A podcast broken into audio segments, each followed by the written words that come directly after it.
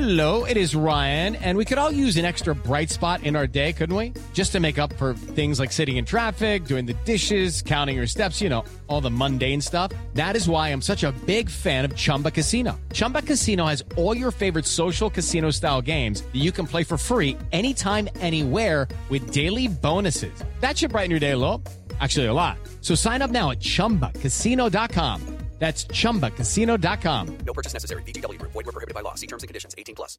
Hey guys, it is Ryan. I'm not sure if you know this about me, but I'm a bit of a fun fanatic when I can. I like to work, but I like fun too. It's a thing. And now the truth is out there. I can tell you about my favorite place to have fun. Chumba Casino. They have hundreds of social casino style games to choose from with new games released each week. You can play for free anytime, anywhere and each day brings a new chance to collect daily bonuses. So join me in the fun. Sign up now at ChumbaCasino.com. No purchase necessary. Group. Void were prohibited by law. See terms and conditions. 18 plus.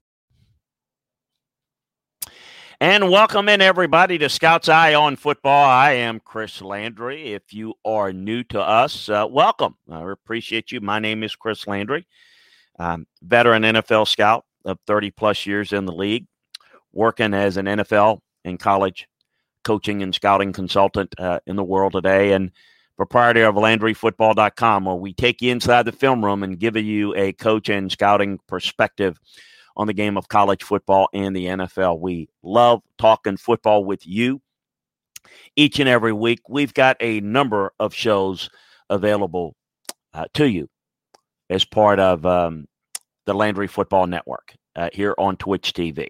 Uh, if you're watching us live, we appreciate you. Join us in the chat room. Give us your comments. Uh, cheer us on a few bits. Let us know if you like what we're doing, what have you. We we want you to become engaged and a part of this show. Uh, you can also listen to this show via podcast through LandryFootball.com. You listen to it on YouTube, Facebook, uh, Landry Football, uh, YouTube, Facebook, uh, and then at Landry Football is where you can find me on Twitter. Uh, LandryFootball.com is where you, again, can get the insights into the game. Yeah, there's some free content, but behind the paywall, and when I say behind the paywall, it's less than $10 a month. It's actually less than that if you get it for a year membership. We can take you inside the game of football, the college game, the pro game, giving you the insights from that coaching and scouting perspective that's unique. So join us there. This uh, Scouts Eye on football is brought to you by American betting experts. Uh, they uh, bringing you this podcast as well as um, working with us at LandryFootball.com. Um, it's real simple. Go to our website, LandryFootball.com, on the upper right side of the page. Click on the ad. It says special gaming offers from American betting experts. Pick among the gaming sites legal in your state such as BetMGM, DraftKings, FanDuel, and PointsBet. Sign up and instantly receive an account deposit match or risk free bet from $100 to $1,000. It's that easy. Again, go to LandryFootball.com, click on the ad located in the upper right side of the page, and get in on the action with a special offer from American betting experts. Also, this podcast brought to you by Manscaped support is being brought to you by Manscaped with their men's below the waist grooming precision engineered tools. They have obsessed over the technology developments to prevent you the best tools for your grooming experience. Uh, they've redesigned the electric trimmer, the Manscaped. Their third generation trimmer featured a cutting edge ceramic blade to reduce grooming accidents thanks to advanced skin safe technology. The battery is going to last up to 90 minutes and will waterproof. It's got an LED light, and you can get 20% off plus free shipping with the code Landry20. That's L A N D R Y, all caps, the number 20 at manscaped.com. We appreciate their involvement. All right, what we're going to get to today is we normally like to do kind of save a little time for um, some questions that you might have, and we've got um, Rock Westfall sent us uh, a couple of questions. You can send me a question few ways. You can go to LandryFootball.com, hit contact Chris, send me a question via email. You can send a question here in the comment section if you're watching live on Twitch TV. uh, or you can go on Twitter, and uh, I will address it there as well uh, at Landry Football. So we can absolutely handle all of those. Uh, reminder if you're watching us on Twitch TV, if you're not watching us on Twitch TV, check it out. We're live on the Scouts Eye Show every Wednesday at 9 a.m. Central. And as a subscriber to the Chris Landry Football Show, uh, you become Chris Landry Football Insiders. We'll lean on you to cheer, have fun, and participate in the chat room. Um, it's free, and you'll get uh, the the monthly subscription is taken care of by Amazon Prime. So um, it's a great opportunity, and you'll receive a commercial free experience, which means you're not going to miss a minute of what we do. And um, we appreciate you. you. If you like what we do, as I said, cheer us on a few bits. You'll see um, just below the screen where you can do it. So, like for example, um, 200 bits is worth two dollars. So, again, if you like what you're doing, and um, we appreciate your participation and your involvement, and uh, uh, let us know. So, we had maybe the best game I thought of the season thus far in college football. We're going to get into Clemson, Notre Dame, but what the um, what it really means. I'm going to get into Georgia's problems and how does Kirby Smart fix it, and eventually, time permitting, and sometimes it's difficult. But you've got a Georgia, you've got a Tennessee, you've got uh, a Michigan, you've got a Florida State, um, you've got you've got the Jets in the NFL. You've got the Falcons, which we've talked about before. Um, uh, you know, you know, South Carolina. I mean, there are a lot of places that have issues. How do you deal with it? Um, we've had a lot of questions, so I've kind of combined instead of nine questions worded slightly differently about the same thing. I'm going to get into, as people know, I'm very involved in the coaching search process. So we're going to get into kind of how how you need to fix some of these things. It's one thing to say it's broken. It's one thing to say, you know, um,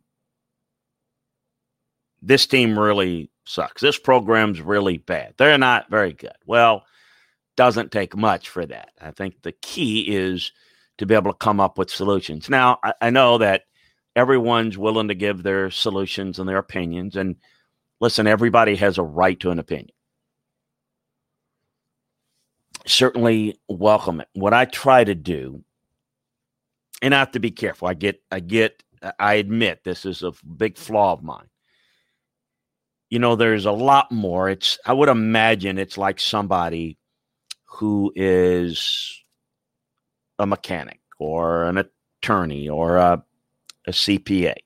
They have a lot more experience and knowledge on the topic and yet, you know, people will constantly want to say, well, I think this. And well, based upon your knowledge, that may make some sense, but you're not as informed, nor do you really understand enough about what's going on. And I always say, an opinion, it's free. Anyone can have it. But I think the value of an opinion is relative to the credentials behind it. It's why I tried to limit myself to what I know and what I do and not get into politics, not get into uh, other things, even other sports that I follow closely, but I don't work in. I work in football seven days a week, and I do it all year round. If it's Christmas, it's July 4th, I'm involved in some work in way, shape, or form with football coaching, scouting, player evaluation, um, advanced scouting, helping with the evaluation of a staff, a lot of things that I get involved with. So there's there are ways to go about looking and evaluating. And I think one of the things that you have to do is you have to be objective. Fans are too emotional about their program or another program that they may love or hate or maybe ambivalent. You've got to have the passion, but you have to have an objective view to where you're looking at it. It's why, you know, some people, and I know I don't want to compare this the same, but, you know, they always say doctors don't like to operate on members of their family, it's too emotional.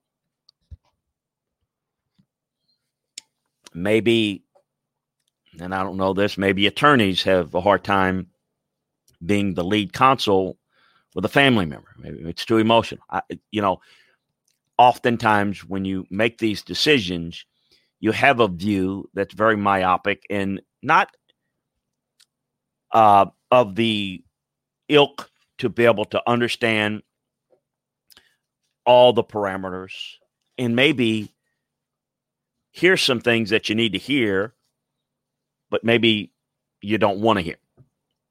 And so, as you look around things, I think you can also overreact to a moment. I think you can have a situation that's having some success and you feel that it needs to be tweaked when it needs to be maybe overhauled in one area.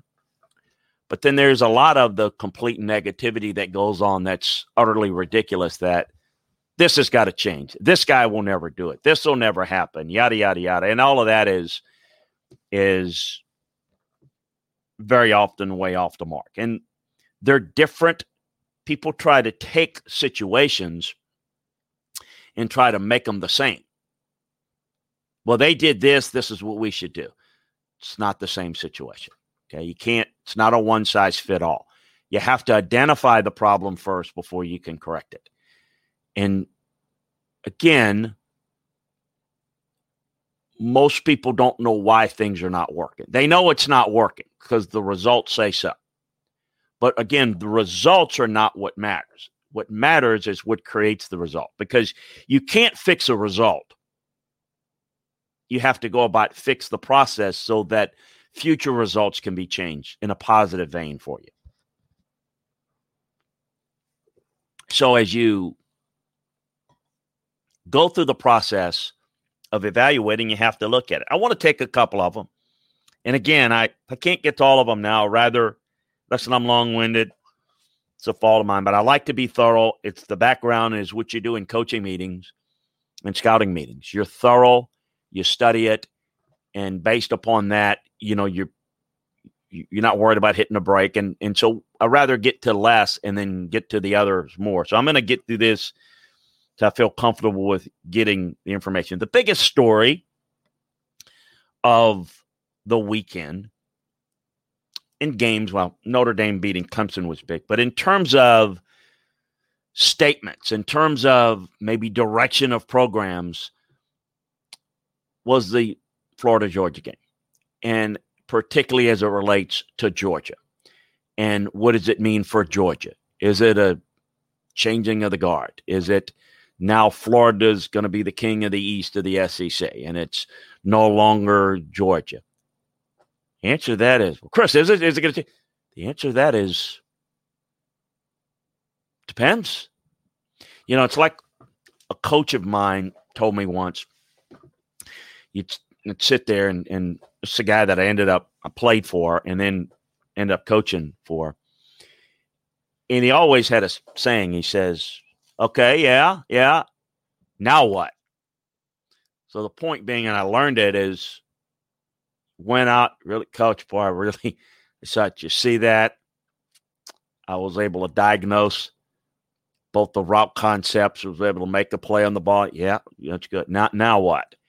The point was is great. We all can admire, hey, good play call, good game plan, good game, good recruiting class good season, whatever. Now what? So much of what happens in life is reflected in football. Great salesman has a great quarter. Man made a lot of money eh, and it's kind of living off that. Maybe not motivated. Holidays are coming up. I know this is a bad example because nothing's good right now in the economic war we live in. I get that, but you know, you'll have that. I'm not motivated. I, you know, I kind of make, I, I'm going to coast a little bit. It's a student, man. I made all A's. I'm in midterm. I'm coasting. I don't have to work as hard there. Maybe I can relax a little bit. And even if I struggle, I'm sure to get a at least a B. I mean, you, you got a lot of different ways that you can go. But the whole key is how do you attack an issue going forward? How do you assess the problem? How do you get better with it? And one of the things that I wanted to address with Georgia There's obviously tremendous frustration about where Georgia is, where Georgia is not, um, where they go from here. Um, there, the answer is where they go from here. It depends upon the path they want to take. So the reality is that Georgia struggled for quite some time on offense, but yet they've had enough success and have been close enough. Let's look at what Georgia has done under Kirby. They built a program that went all the way to the national championship game and had a very good Alabama team practically beat until Alabama beat them at the end. Georgia continue winning the East. Another shot at Bama. Probably, you know, outplayed them the next time as well. Was not able to get it done.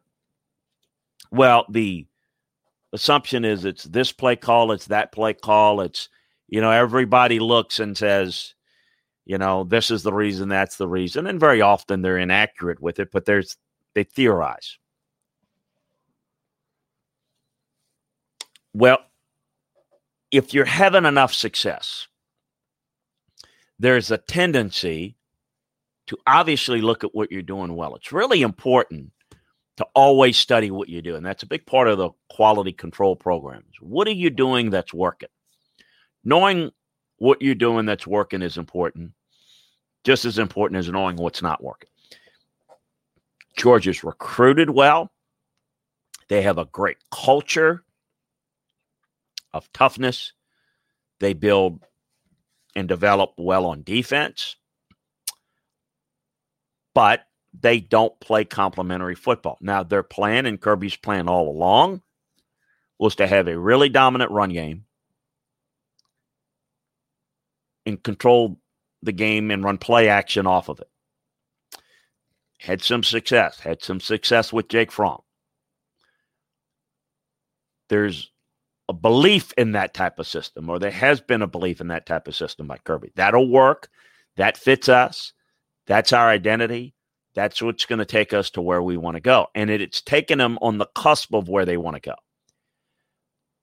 But what we have seen, or what he needs to see now, is that as close as he was, he's now getting further away from it because while he may have a really good vision of his program and his team and what he wants to be, the game of football is gradually going towards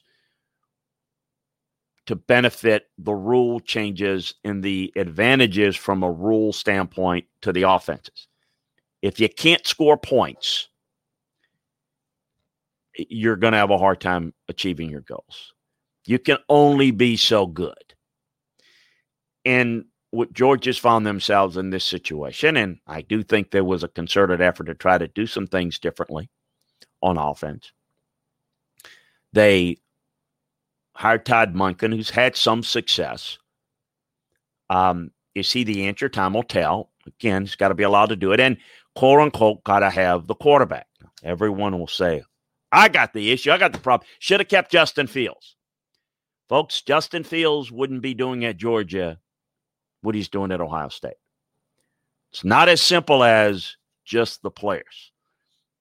I did a podcast last week about players versus coaches, and it's not players versus coaches. It's looking at the collaborative effort. The reason why players leave at quarterback position normally is because they want playing time, and if they don't get the job, they leave. You know, um, I'm starting or I'm departing is kind of the the the word of the day. But you have to have the ability to develop and work the passing game. That's what quarterbacks want to see today. It's what receivers want to see today. And it's not just you got to throw the ball more, it's how you throw it, how effective you throw it, how you teach it, how you emphasize it. I think you can win being a good run team and a good play action team. You don't have to change your offense to RPOs and this and that. You can do things that can, in modification, allow you to be successful in a four minute offense, in a two minute offense, You've got to have an ability to do both in today's football. If you can't rush the passer, if you can't defend the run, if you can't cover, people are going to expose you at the highest level. Maybe not week in and week out in college, but at the highest level. On offense, if you can't run the football, you're going to be a, you're going to be problematic. If you can't throw the football well enough, what happens when you have to throw it? You're going to have trouble. What happens when you have to score quick? If you can't do it, you're going to struggle. Just like water seeks its level, people will expose you. So there are different ways to do that. You don't need to change your offense. What you need to do is you need to modify it. I mean, you can change it or you can modify it, and you've got to work it, develop it, and install it, and really begin to sell it with players that can see that they can thrive in that type of an offense and have success and how they can go forward. Because look, it used to be come here, run a pro style offense, and we're going to get you better prepared for the NFL. Well, now pro style offenses have a lot of outside the pocket, some RPO concepts, not completely, but some of that stuff is mixed in. So, the best thing to do in my mind, in my assessment and helping coaches is to modify a lot of what you do. Now, you're limited in college with a 20 hour work week. So you can't be all things to all people and all sorts of players. But I think there are concepts that you can do off play action with a mobile quarterback, boots and waggles, and you know, get some high low reads, get some layered passing games that can have success to basically force people outside the box so that you then can go back and run the football. But if you can't score points, you're not going to reach the highest level. And I think with Georgia, it's a chicken egg thing. Well, I mean, you know, you had some really highly recruited quarterbacks, Justin Fields being one, that left because they weren't going to get the opportunity to play or weren't going to get the opportunity to start. They didn't ask Justin Fields to leave. He decided to leave. Um, he's going to and went to an offense that is very much oriented towards a lot of the RPO concepts with some dropback stuff as well. And it's a very modernized, well orchestrated, uh, uh, orchestrated offense that's having success. Georgia has got a reputation and it's starting to affect them in recruiting. And remember, recruiting doesn't stop when a player goes to a school now. There's recruiting kids on a campus to leave and come somewhere else. You know, there's this talk about Jamie Newman. He left. He was beaten out. That's the narrative from the Georgia media and the Georgia fans, right? Folks, if you use common sense, how could anybody have beaten out anybody else? There was no spring practice. JT Daniels, I mean, there, there's no fall practice. I mean, he left uh, before that. There was not enough reps for anybody to beat anybody else. So that whole thing is, well, he was struggling to pick up the offense. Okay, makes you feel better. That's fine. It's not true. Why did Jamie Newman leave? Well, Jamie Newman left because a lot of people got in his ear. Okay. And I personally don't like the fact that he left. I think he could have helped himself a great deal this year. And I think he could have maybe made a difference for Georgia, but made a difference to show what he could have done the college level. But he was convinced by people the longer he was there that look, this is you're probably better off working with a quarterback coach. And if you go and you're in an offense that doesn't provide great productivity in the passing game, it's only going to hurt you. Again, I don't agree with that, but that's what he kind of bought into. And so they use a lot of the COVID cover and all that and this. And I don't want to, you know, that was kind of the, but the whole, he got beaten out is ridiculous. Again, it's in theory, it could be if you had a spring and he left at the end of, um, you know, beginning of, you know, end, if he left at the end of September you know, it's one thing. He left earlier than that. And so maybe there was personality issues. Don't know that. I don't know that was enough to to leave. But the real issue with Georgia now is now what? So what do they do? How do they go about fixing it? See, I don't think the doom and gloom is falling is dumb. I don't think the Georgia program is broken. I think the the Georgia program is an elite one that's got a facet of it that's broken that can be fixed. It's a it's a brand new Mercedes that's got a part that needs to be replaced. And I if they don't replace it, then you got maybe leads to other problems, and that's a it's going to be an issue. And it's up to Kirby to fix it, know how to fix it, and put the items in place to make it work and to fix it. You've got to have guys that can compete. You got to have guys that are buying into the program, and that's hard today at the quarterback position. And you've got to find a way to develop and maybe get guys reps and play guys and, you know, sell that buy in. Those things are really important. But you've got to be able to to fortify that with your ability to teach, have guys that can teach the modern game of football, not so that they can stick around, but so that you can have more success with your offense in games at the highest level so that you can do more, so that you're not bereft of we're down in the game. I broke it down and talked about it last week on the different platforms. Look, if Georgia can control this game at the line of scrimmage, if their defense can hold up enough, maybe they can win a close game. But if this is a decisive win, it ain't going to be Georgia blowing out Florida. It's going to be Florida blowing out Georgia. Because once Florida gets a lead, then Georgia has to abandon the run. Once you abandon the run, that's it. It's not going to happen. It didn't happen for the Buccaneers when they were down 21 points to the Saints. They abandoned the run because you, you can't run it anymore because you're too far behind. The ability to be able to throw it when you have to is important. The ability to be able to run the football when you have to. The ability to be able to defend the run when you have to.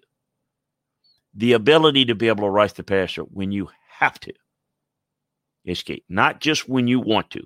You want to run it and throw it when you want to. You want to dictate. But there are times when you're going to have to do something and you have to be able to do it. And I think that is the key. Can Kirby fix it? Yes. Is it fixable? Yes. Will they fix it? Don't know. Appreciate your questions. Um, Todd says, couldn't Georgia have adjusted their offense for a player like Fields, like Alabama has done for Hurts? To yeah, but they had Fromm, and Fromm was playing well. Fromm had taken to a national championship game. Yeah, they could have would have need to change the offense, no doubt. Didn't want to.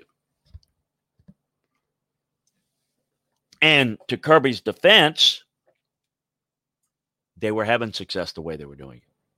Not winning a championship, but they the fact that they lost on the last play is not an indication that they weren't getting it done. They were pretty effective offensively, but even over the past few years, you've seen the offenses change and now, in retrospect, oh, could they have changed with? You don't tinker and adjust the offense. You have to run an offense for Justin Fields. And so Justin Fields would not have been at good at Georgia because they would not have done, at least to this point, they would not have done what needs to be done to, for Justin Fields to have success. I mean, could you? Yes. Would they have done it? Would Kirby have done it? No. Will Kirby do that going forward? Not with Justin Fields, but with another quarterback? We'll see. We'll see how they do it. Um, Alabama, you must remember, changed the offense before Tua got there. They didn't change the offense for Tua. Okay. They didn't change the offense for Hurts. Hurts didn't run. Hurts was a guy that was more along the lines of what they had done with Blake Sims. Hurts was just better. They decided to change the offense and then recruit the players to fit that and then teach that going forward.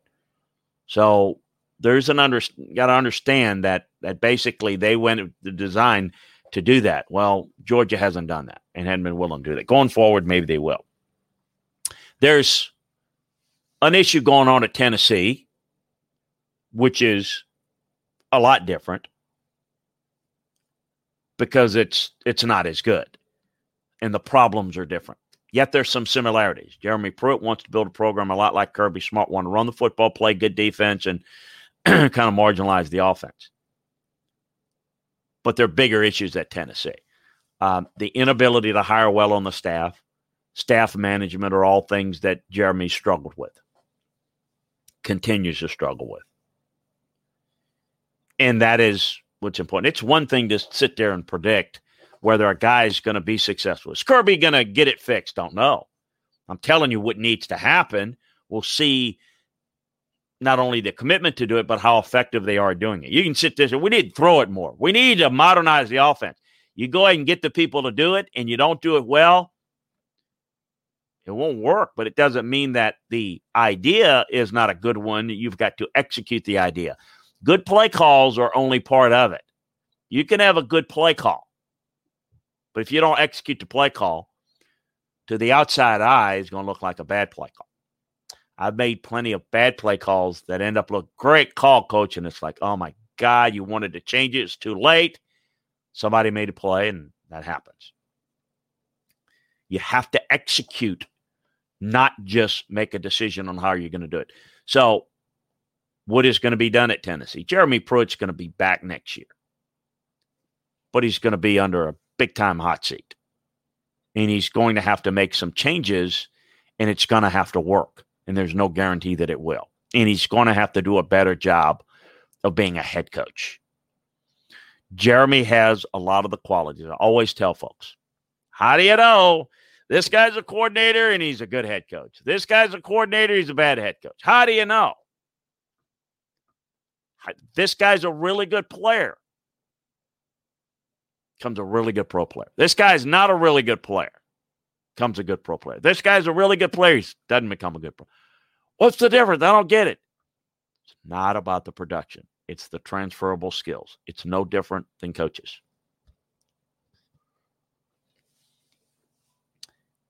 Some coaches have the skills of being a good assistant. Some don't do as good of a job once they get in that head coaching position because they still operate with a head assistant coaching mindset.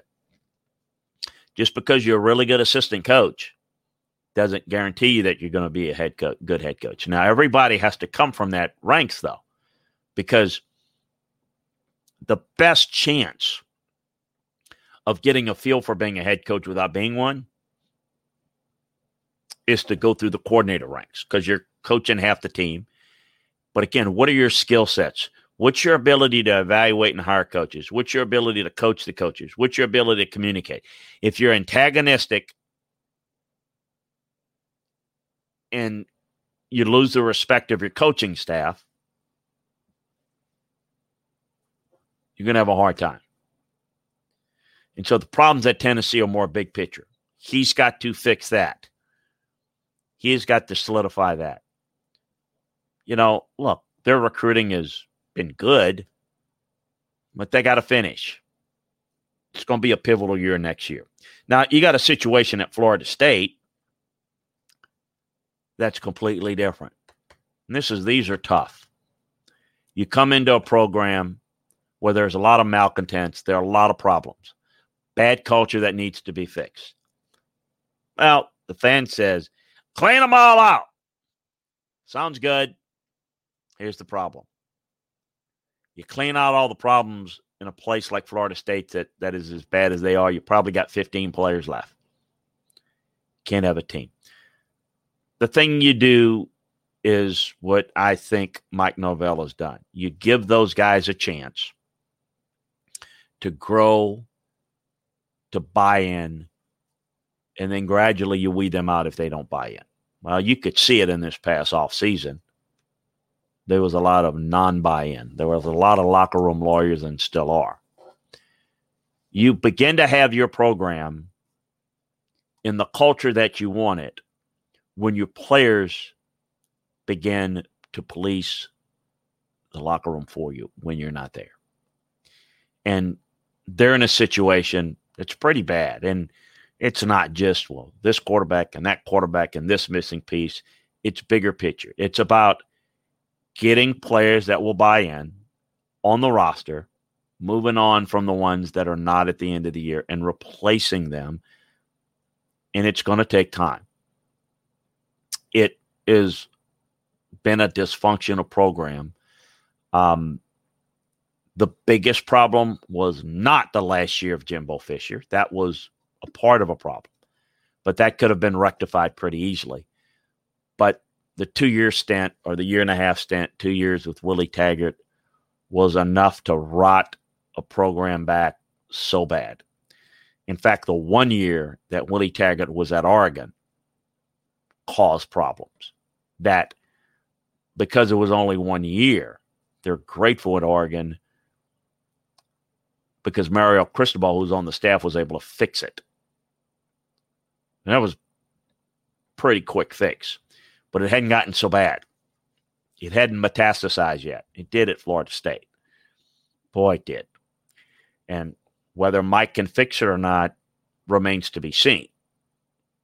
But I think if he at least gradually changes the culture, that takes time. And you can't run everybody off or you got nobody left. Um, South Carolina is an intriguing situation.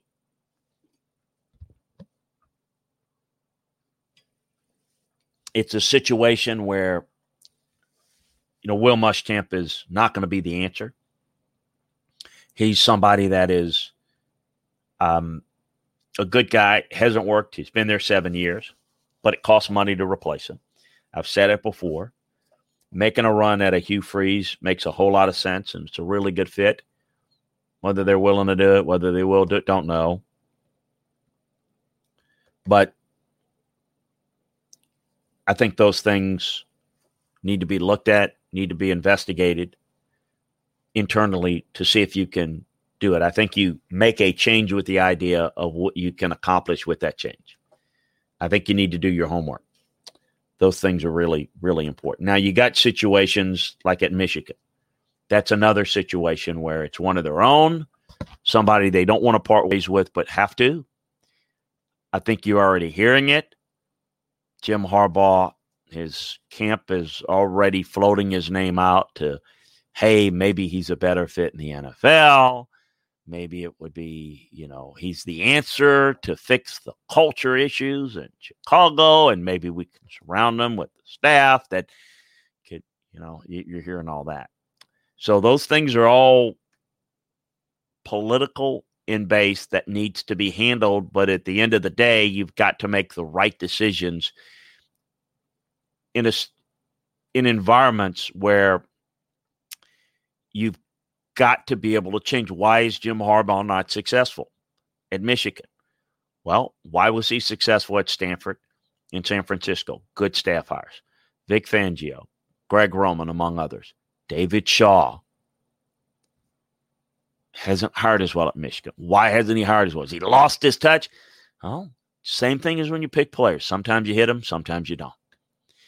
And if you're a head coach that is reliant upon hitting on both coordinators and staffs underneath them, if you're not a great football guy and you don't hire really good coordinators, it usually leads to maybe some ineffective hires on that side of the ball of position coaches. If you hire well, then sometimes those decisions underneath can be much more effective.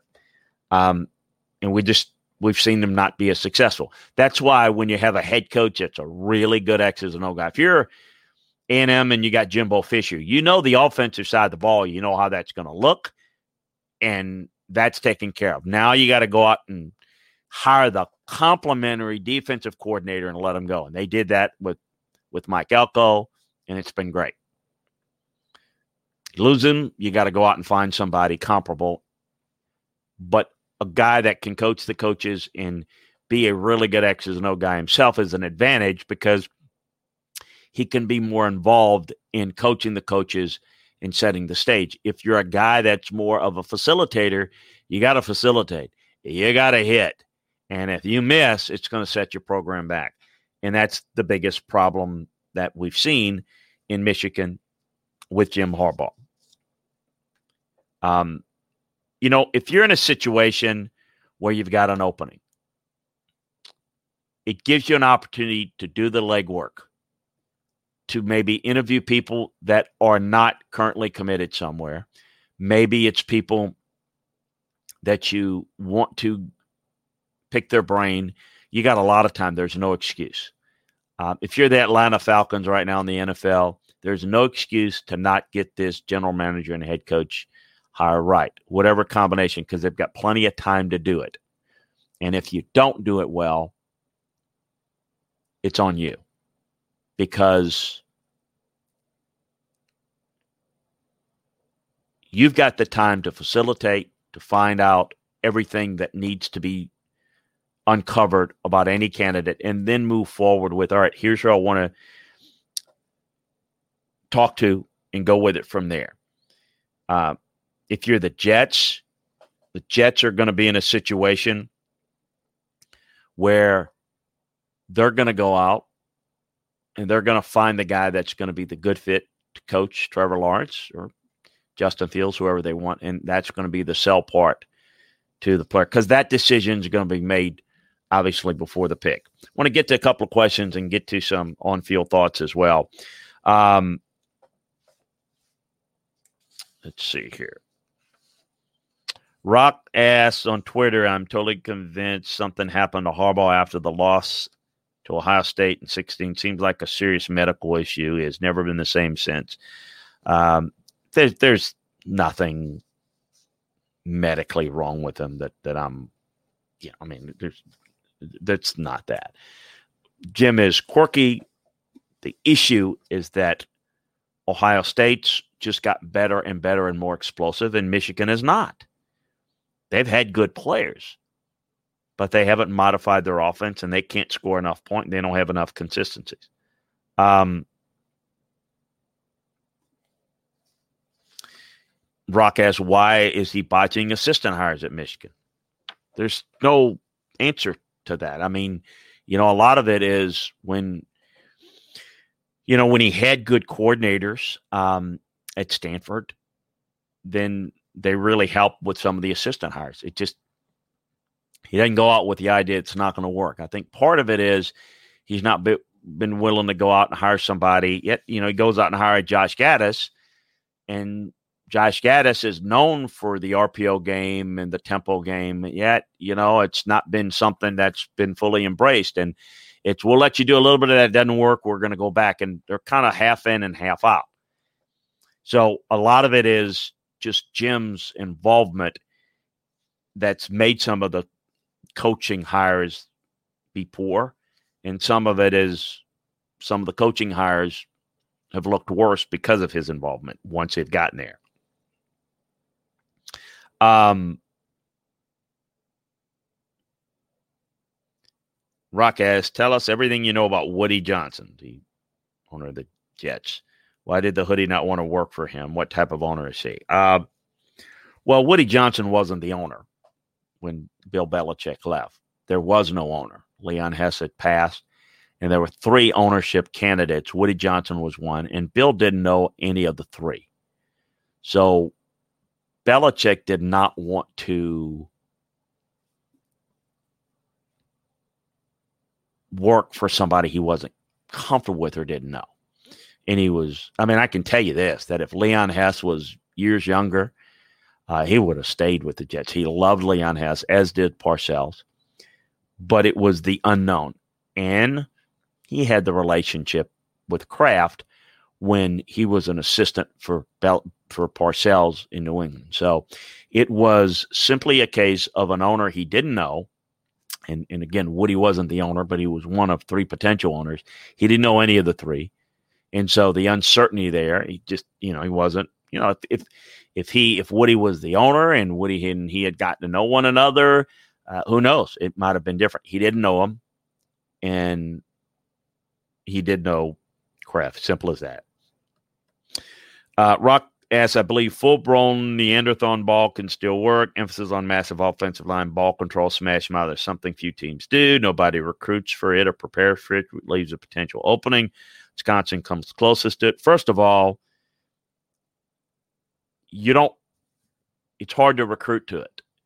A, people don't want to play that ball. In high school, they don't play that ball. You say Wisconsin does it. Wisconsin doesn't recruit it. What Wisconsin does is develop. I think developmental programs can do that. You take guys, you develop them, and you do what you want. But Wisconsin's got a ceiling. I mean, Wisconsin is good, but Wisconsin is no national caliber threat. If you're Georgia, you can play Neanderthal ball better than Wisconsin can. In fact, they do. just you don't see it because when they play against an explosive offense like Florida, an explosive offense like Alabama, they get exposed. So it's okay to do it at Wisconsin, at Iowa, at Northwestern, at places where they have done it and they have done it well, but there's not the expectation of winning a national championship at those places. And a lot easier to do in the Big Ten. You notice those teams don't fare well against Ohio State. Ohio State's the only team in the Big Ten that looks like the upper level teams in the SEC. So you can do it, but it depends upon where you speak of and who you're talking about. So, um, the best offensive linemen are more athletic guys, or you know, you're you're running a system in high school. Yeah, it's difficult, but you can take guys, you can recruit them, you can do that. Um, you know, you can make the case that Nebraska could do that. But they're at Nebraska, they don't want to be like Wisconsin. They want to be better, and yet they're not even as good because their goal is to be more like Ohio State, but they don't recruit like Ohio State. They want to be more like, you know, Alabama and Clemson, and they don't recruit like that. They're trying to work to that style. They don't have the defensive talent and they don't have the explosive playmaking ability, and they haven't really found and developed a quarterback enough. But anyway, to your point, yes, you can run power football. Yes, you can do that. And yes, it could be a different look, provided that's what you want to do, that's what your identity will be, and you can be successful to it to a point. That's what Bret Bielema did at Wisconsin with success. Then he goes to Arkansas and he doesn't have success. Oh, he had success to a point in terms of being competitive. But then all of a sudden, he got punched in the mouth with people that were bigger, stronger, just as big and strong, and were faster. And he got run out of the league. So it's different doing it in the Big Ten as opposed to doing it in the SEC. All right. Uh, Greg says, Hi, Greg. Uh, Appreciate you. Hey, Chris, things aren't working out at South Carolina for Will Muschamp. What do you think is the reason the reason Muschamp didn't succeed as a head coach? He's a great defense coordinator, multiple styles, but ultimately has failed as a head coach. Um, I think he's done a good job as a defense coordinator in most places he's been. Auburn, I thought he was pretty good at Texas. He has been pretty good. Um, he fits the, and I think he's a good recruiter. And I think he's had some success putting some good talent there. But the biggest thing, go back to it. There's symmetry here. Look at his offensive staff hires. Look at the offense. He's not consistently be able to run the football. He's not consistently being able to have enough explosive playmakers on offense. Um, a lot of it goes to the offensive side. People will look and say, "But, but Jay, he's played great defense." Well, no, he's played pretty good defense when the offense could complement him. But when you know you get down in games, your offense, you know, your defense may play well for stretches, but then when you get down, you know, you're you're too much on the field and you get exposed. The biggest problem that a lot of these guys have, and I don't want to throw everybody in the lump, but I'm going to say it again. It's not just talk the ability to play complementary ball, the ability to do a multitude of things. Will hasn't been able to do that. A lot of what happens with hiring coaches is you got to have stability. But in order to have stability, you've got to hire well. You can't have stability if you make bad hires. If you make bad hires, you got to get rid of the bad hires and try again. You got instability. That's a formula for disaster. Not bad, just really bad. Now, some programs can sustain it with recruiting to a certain level, but they drop off a great deal. So, the ability to do that, the ability to hire well and evaluate and have a plan and modify it and have a vision of the big picture. A lot of these guys don't have it. A lot of the defensive guys come from the background that we want to run it, want to play the strength of the defense. We don't want to be wide open. We Nick comes from Saban comes from the defensive side, but he understands that offense is important. His lieutenants, Pruitt, Kirby, Muschamp hadn't figured that out. And and I think partially they figured it out, but haven't been able to implement it correctly. And therefore, they tend to back off and say, well, that doesn't work. Well, it's not that it doesn't work, it just you didn't execute it well enough. And so those are the things that lead to problems because, you know, when you have problems, you change your staff. Um, those things I think are really important to get right because that creates stability. And then when you have success, you're going to lose guys. But again, if you put that foundation together and you're a good head coach, you bring in guys that fit your system and your program, and then it's a lot easier to move guys in and out. Saban replaces guys all the time, but he has a plan in place. Those things are really pivotal.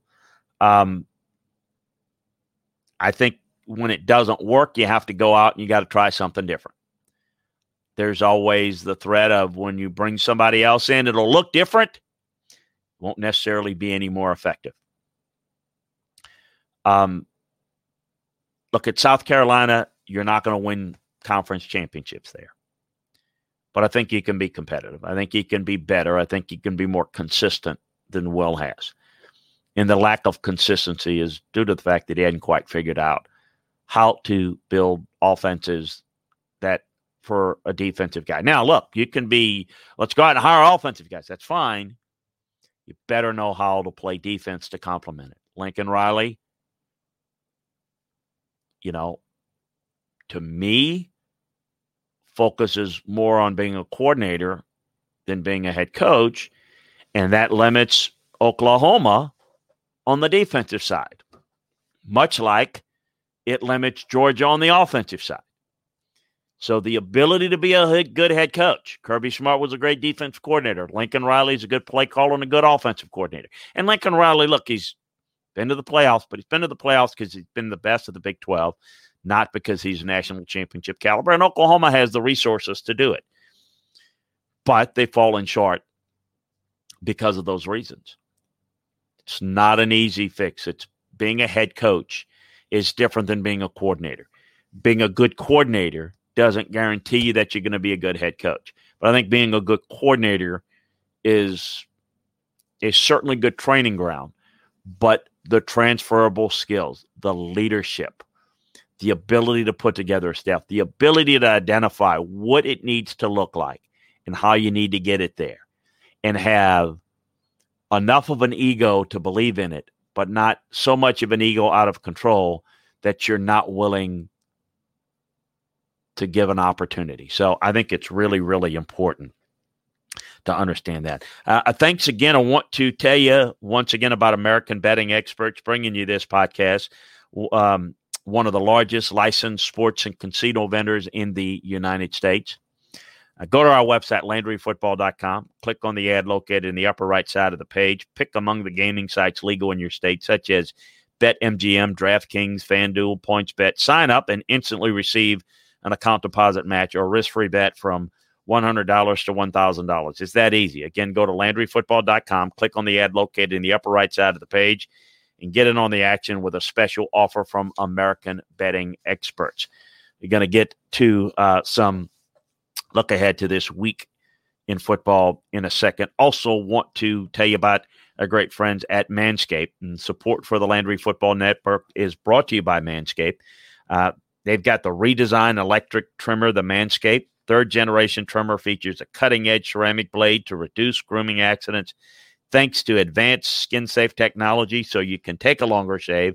It's waterproof, it's got an LED light. Uh, get 20% off plus free shipping with the code Landry. That's capital L A N D R Y 20. That's L A N D R Y 2 0. And we appreciate them both. If you are not listening, watching us on Twitch Live, we encourage you to do so. Go to twitch.tv forward slash Chris Landry Football uh, and check us out there. Um, you can chat with us in the room there, and we will uh, we will take your questions and uh, cheer us on. Cheer us on a few bits if you appreciate us. Um, go to again twitch.tv forward slash Chris Landry Football. This week, as we take a look, um, we've got a depleted action in the SEC this weekend. The interesting games around the country, and it's kind of taken the weekend, and it's a dog weekend in college football. Let's just call it like it is. Um, Notre Dame Boston College is kind of center stage uh, because of seeing how Notre Dame responds. Notre Dame could take themselves right out of things like they did in 93, but that's intriguing to see how they respond. Ohio State, Maryland. I mean, what can Maryland do against Ohio State? Probably not a whole lot. Um, we've lost Auburn, Mississippi State. We've lost A&M, Tennessee. We've lost Alabama, LSU. Um, you know, Arkansas, Florida has some intrigue. Wisconsin, Michigan, curious to see if that gets off. Um, Georgia, Missouri looks like it's going to go on nothing definite. Penn State, Nebraska, something's got to give there. Two teams that are struggling big time. Uh, Want to get a good look at that uh, as well. Over in the NFL, um, it's starting to get interesting and looking at kind of the breakdown of the film work of this past week to kind of see how guys stack up and how the film grade looks. I'm looking at Buffalo, Arizona as one of the intriguing games of the year. Buffalo played very well last week against Seattle. Um, you've got the Cardinals on the road, an explosive team. Got Miami um, at home against the Chargers. This AFC East now is looking very much like a Buffalo Miami uh, situation. I'm curious to see how this plays out. Seattle, the Rams, uh, see if the Seahawks rebound defensive issues. Still a problem there. Curious to see what the Rams are able to do. The, the Niners go to New Orleans. New Orleans, uh, with the Niners situation injury wise, should be able to take care of business. Keep an eye out on Cincinnati, Pittsburgh with the status. Big Ben likely not playing, doing on being on the COVID list. We'll see how that plays out. That's really interesting as well. Minnesota, Chicago, Vikings are playing better. The Bears are not playing worse. Uh, Baltimore, New England, Sunday night. Tampa, Carolina, also interesting. A reminder that we've got all the film room breakdowns of all these games the NFL games, the college games. We got it for you. If you're not yet a member of LandryFootball.com, you've got a chance to get um, for less than $10 a month insights into the pro and college game from inside the film room from a coaching and scouting perspective. So check it out there. Uh, also, it's less than $10 a month if you take advantage of the year membership. So get all the film room breakdowns, uh, all the college game, the programs. What we do is we tell you, uh, we recap the games inside the film room, tell you what happened, why it happened, um, and we give you a good feel for things, how the players graded out, what have you, and then we preview the games in the same vein. We uh, take it uh, from a standpoint of what to look for, what are the key matchups, and how the players have graded out to this point in the season. A reminder check out all our great programming over at twitch.tv slash Chris Landry Football. Chuck Oliver shows coming up in an hour, two hours of great college football talk. Uh, tomorrow morning, um, um, you can um, listen to Miller and Moulton in the morning. You can listen to me as I get to the Landry Football Podcast. We're going to get into some more um, uh, football talk, more theoretical football talk, and we'll uh, get into that on the Landry Football Podcast, and that'll be followed by the Big Twelve show with the guys, and then Chuck Oliver again. So check out the Chris Landry Twitch channel. You can hit follow Chris on Twitch from LandryFootball.com, and you can get football program all throughout the day and evening. Great sports talk program that we have for you. We appreciate you joining us. We'll talk to you in the morning on the Landry Football Podcast. But for now, this has been Scout's Eye on college and pro football. The NFL scout Chris Landry, and I'll be back with you again next week. Talk more football. Send me your questions. Send me your comments. That what we're that's what we're here for. Try to provide the information and the analysis to you. Appreciate you joining us. Have a great one, everybody. It's time for today's Lucky Land horoscope with Victoria Cash. Life's gotten mundane, so shake up the daily routine and be adventurous with a trip to Lucky Land. You know what they say. Your chance to win starts with a spin. So go to LuckyLandSlots.com to play over 100 social casino-style games for free for your chance to redeem some serious prizes. Get lucky today at LuckyLandSlots.com. Available to players in the U.S., excluding Washington and Michigan. No purchase necessary. VGW Group. Void where prohibited by law. 18 plus. Terms and conditions apply. It's time for today's Lucky Land horoscope with Victoria Cash.